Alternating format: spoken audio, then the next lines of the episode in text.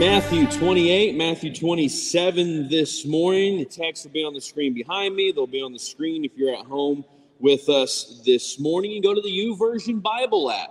If you go to more events, Heritage Church of Christ will pop up. The scriptures and this morning's message notes will be there as well. If you find that to be convenient and an app that um, I know for one I use quite often, um, it might be a might be a good place for you to be this morning on your phone. So, um, we, uh, as we approach Easter, we've been in the Gospel of Matthew since Christmas. We have been paying attention to Matthew's story of Jesus Christ, the story of Emmanuel, the God who came to be with us, and the God who teaches really hard things, and the God who challenges us to think through parables the God, the Emmanuel, who moves and changes lives through miracles and presence. But above all, in Matthew's story of this Jesus, this is the story of new life, of resurrection life. I remember the first day of kindergarten like it was yesterday. I was terrified out of my mind to be going to big kids school for the very first time. I didn't know anyone who was going to be in my kindergarten class. I didn't know what to expect or what was going to happen. And so I was just, I remember, I can feel it now, just talking about it the terror of going to kindergarten on that first day, unsure of what was going to happen to me in that place, in that big school that I was going into. I remember very early as, as I was dropped off, and there's all these new kids, new kindergartners, my new peers running around. Our teacher gathers us together and she lines us up um, for the very first time. And as I'm standing in line, terrified of what is going to happen, the kid in front of me turns around and goes, Hi, I'm Matt. What's your name? And Matt and I became very best friends in that moment. He was my best friend for many years. And in that moment, something new began a new friendship, right? A new start. Something bigger than I anticipated began to happen in just a simple hello, I'm Matt. What's your name? Matt, when he introduced himself to me, became my friend. And that's how new beginnings happen. They happen quickly, they happen suddenly and something new, and a new story, a new friendship, a new hope, a new opportunity comes to us like that. And this is how Matthew ends his story of Jesus Christ.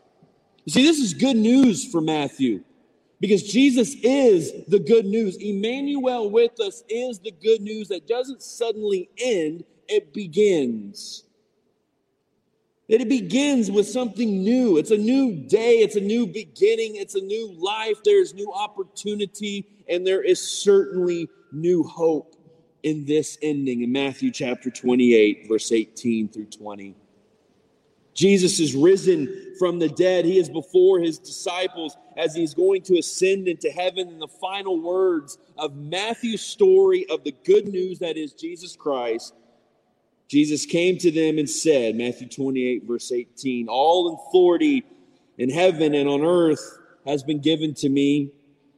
Therefore, go and make disciples of all nations, baptizing them in the name of the Father and of the Son and of the Holy Spirit, and teaching them to obey everything I have commanded you. And surely I am with you always to the very end of the age.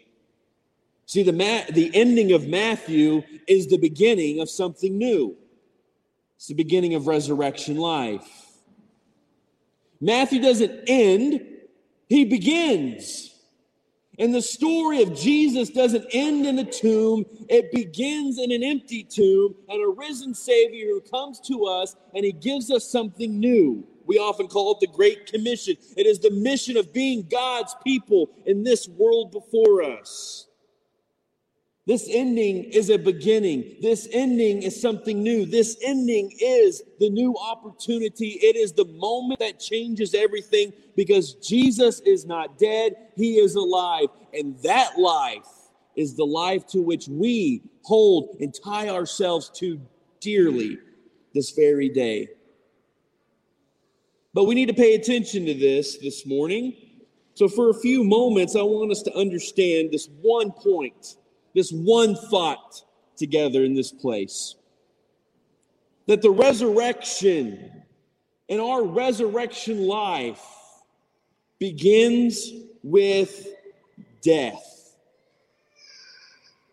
We know Jesus was crucified. Ryan read us a good portion of Jesus' crucifixion on the cross, Jesus' murder on the cross. We know, but we also know that Jesus was raised from the dead. But I'm afraid that too often we don't coincide, we don't bring these two things together because we have to understand that new life and resurrection life came out of something so terrible and so gruesome and so and so ending, so final. We had to move from chapter 27 to 28, meaning chapter 27 had to end for chapter 28 in Matthew's story to begin. Jesus had to die so that he could be raised anew.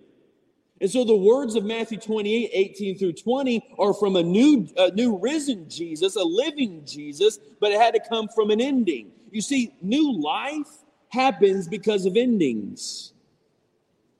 Endings bring new opportunity, and we often don't want to think of them in these terms because we often mourn endings.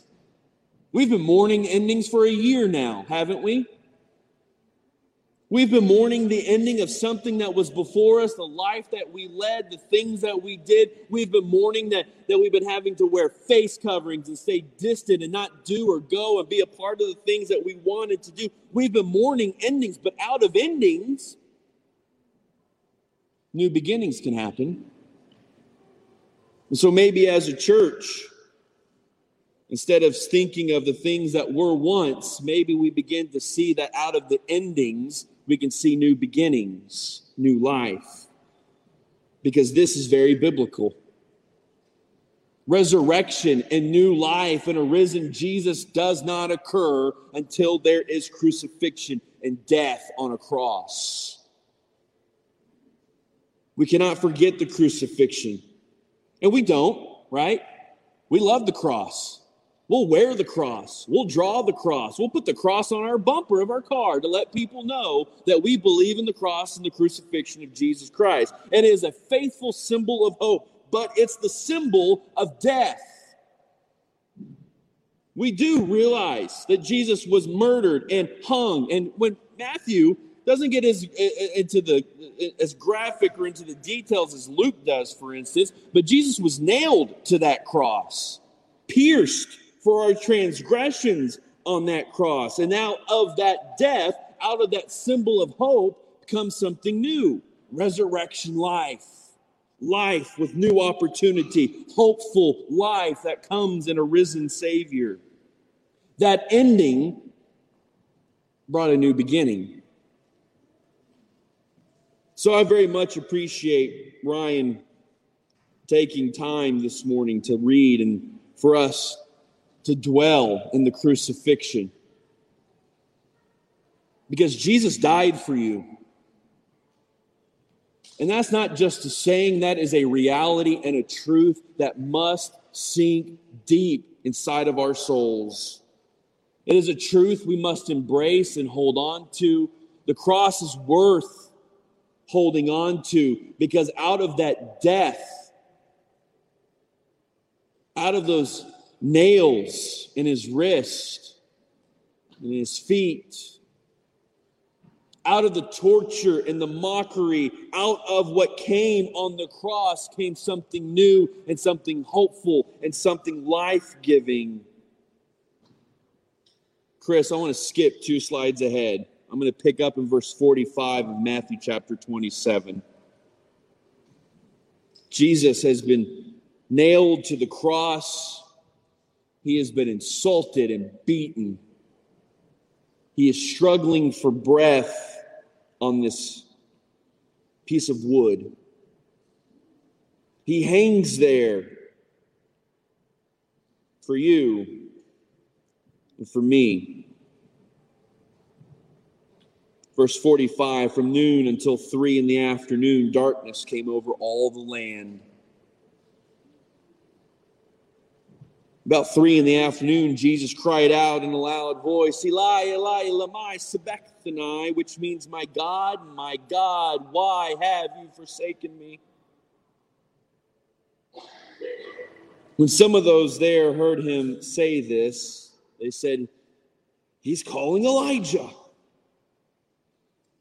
Immediately, one of them ran and got a sponge. He filled it with wine vinegar, put it on a staff, and offered it to Jesus to drink. The rest said, Now leave him alone. Let's see if Elijah can come save him now. Verse 50. And when Jesus had cried out again in a loud voice, he gave up his spirit. At that moment, the curtain of the temple was torn in two from top to bottom. The earth shook, the rocks split, and the tombs broke open. You see, the ending is where resurrection is now possible. Because this is the this is the logical ending of a story isn't it? When someone dies the way someone has just died before our eyes as we read through the, the gospel story that matthew tells this is the ending. No one comes out of this right this is the logical conclusion of the story, but out of this ending, Matthew could now begin the story to which he's wanted to tell the entire time. This is the story of life. This is the story of hope. This is the story of a God who can conquer a death on a cross. This is the God who brings something new to those that he died for. A few weeks ago, uh, about a little over three weeks ago, I shaved my, my beard. I didn't tell my family I was doing it. I've had a beard for um, a little over a year, I guess. Uh, I, I, shaved it a while ago, and I guess my family got used to it. Um, I had one child say, What did you do? I had one child look at me, roll their eyes, and say, Okay. My wife looked at me and said, These are the first words out of her mouth grow it back, which is why I'm growing it back. My favorite, though, was my five year old, my scout, who's not feeling well this morning, but Scout sees me. She stops, she looks at me in the room, she gives me one of those up and downs with her eyes, and she says, You're ugly. Which is why I'm growing it back. Right? Sudden ends are startling, it would seem. Everything from facial hair to new beginnings, a new life, and different things that are going on. That's why we typically aren't people who are fond of transitions because it means we'll have to change our habits, we'll have to change our routines, we might have to dress differently, we'll have to do these, di- like all these differences really start to mess with us. And so, in a lot of ways, Matthew's story, if we wanted to feel better, would have ended right here because it's logical and it makes sense. But Matthew wants to startle us. Matthew wants to push us. Matthew wants to tell the story that will change lives forever. And it is the story that resurrection will come out of this gruesome crucifixion of Jesus Christ. We will look at it and go, This doesn't make sense. We will look at it and say, I don't know what this is. And Matthew is perfectly okay with us not understanding what is happening here at first. But this is the story, this is the message, this is the life to which Jesus has been living his entire earthly ministry in. A story of crucifixion, because in crucifixion, the beginning can now begin. And, and I want to highlight this uh, just for a moment. Matthew chapter 16, verse 24. Notice I said Matthew chapter 16, which is well before the crucifixion and the resurrection of Jesus Christ. And, and Jesus says this to his 12 disciples Whoever wants to be my disciple must deny themselves and take up their cross and follow me. That Jesus is already thinking and, and focusing on what is to come for him as a sacrifice. And he is already bringing his disciples' attention, he is bringing their eyes and their focus to the cross. Why? Because he knows out of the ending of death, life, resurrection life can occur. And Jesus is asking his disciples of that day and his disciples of this day to do this to be people who are willing to die, because in death we can find a beginning. We like this verse. I don't think we're very good at applying this verse, but we like it. Jesus' focus for his disciples is to do this see and live life in death. Because in death, you'll have life. Uh, just the other day, there's a little Caesars by the house, which is really dangerous when you're a couple of parents who forget to plan dinner. Okay, this happens often in the Aikens house, and so I'm ordering pizza at Little Caesars across the street. Scout, again, Scout, she's full of uh, sermon illustrations these days. She goes with me. She's in the car. We have to wait a couple of minutes while they're making the pizzas, and there's a banner outside of Little Caesars, and it reads two for ten dollars. Okay, it was like two pepperonis for ten dollars. Scout, five years old in kindergarten, she's starting to uh, to read, uh, uh, and she looks at the sign and she goes, "Dad, two or ten? You should get the two dollar pizza." I said, I would. Did you know that sign says it's two pizzas for $10? Her eyes got really big and she looked at the sign and she looked at me and she goes, You can read numbers? Yes, I can. But it made me think of this because for her, right, this is new. This is a new way of this, like a new language. My oldest over here, she wants to be fluent in Spanish, and she knows that to be fluent in Spanish, she not only has to study it, she has to speak it, she has to listen. There's, there's a lot that goes on in that kind of mission or goal, right? This is new. It's something entirely new altogether. And I think this is what Matthew is doing with his story. That this is the good news. This ought to be startling. It's like, I, am not really sure what I'm reading here or what if I completely understand it, but there's something here, and we have to learn to read it and understand it. And most importantly, for Jesus, I think live it differently than what is around us. That's Matthew 16, verse 24. That is not about you, it's about denying you.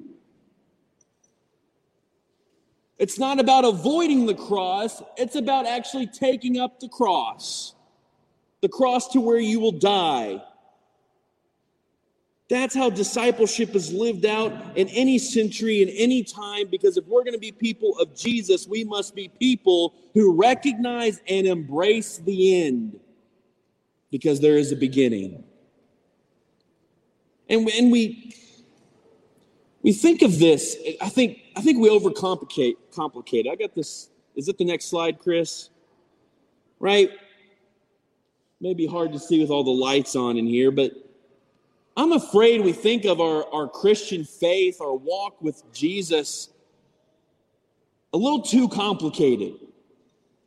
Right? That that we got all these great things in the Bible, and some things we can embrace and understand, and some things can be very difficult at times, and we have all these different, it seems like a really difficult math equation that sits before us.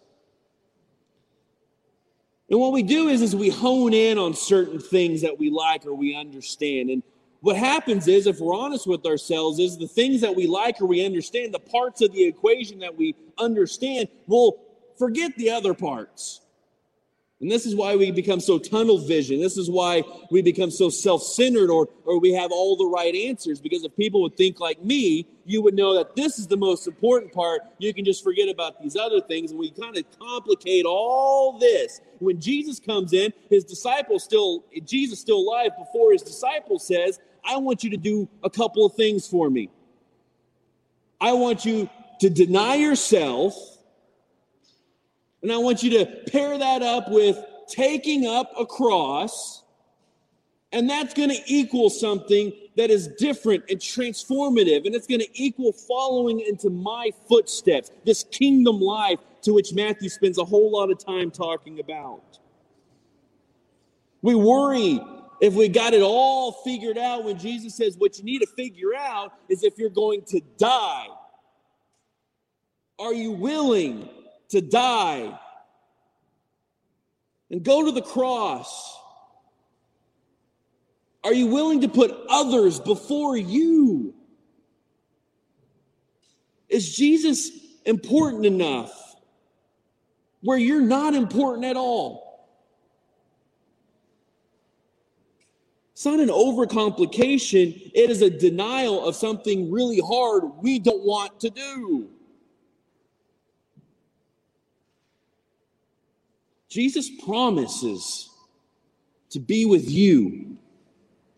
That's why he goes to the cross. He goes to the cross and he bears sin.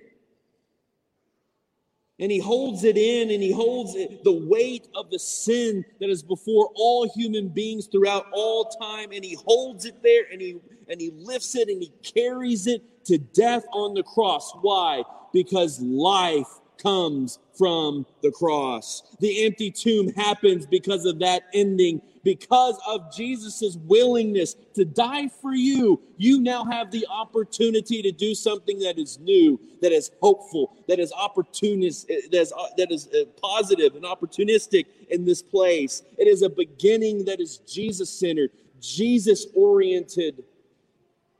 It is understanding not a difficult math equation, it is understanding that Jesus, Emmanuel, came to be with us. Maybe this is the math equation we should be thinking of. Jesus came to be with us, Emmanuel. He dies on the cross for your sins. But out of that death comes new life, a new resurrection in the empty tomb. At the end of Matthew, Jesus is raised anew. He's ascended into heaven, but Jesus promises something that we hope and hold on to this very day his return, the risen Savior's return. We have hope we have hope in pandemics. We have hope for what is to come. We have hope in trials. We have hope in joys. We have hope every single day because our risen Savior has promised that He will be with us to the very end of the age, that He will return before us, and that He will make all things new. We have hope, church. Are we going to be people who live in this hope? Will we be the people who live resurrection, hopefulness, joyfulness, life, its very self that comes from his death? This morning, I want to end with Paul's words in Galatians chapter 6, verse 14, because I found them incredibly fitting at the end of my week. As I continue to study and think about this morning and this message, Galatians 6:14 struck me. The words of the apostle Paul I want to be our final words in this place this morning. This is our invitation. The invitation this morning is the Lord's invitation to respond to death. Will you will you be willing to deny yourself? Will you be willing to take up your cross and new life through the waters of baptism or in renewal in your relationship with Jesus Christ? Will you be a person who says that this is enough and Jesus is everything for me? Will you follow him? I'm going to make myself available down front this morning. As always, I'm around. If there's anything that I or this church can do for you, do not hesitate. As we walk together in death but most importantly, as we go together in life, in this resurrection life. Galatians 6, verse 14. Let's stand together as we end this message this morning. One verse, and you may know it already. May I never boast except in the cross of our Lord Jesus Christ, through which the world has been crucified to me and I to the world. Brandon?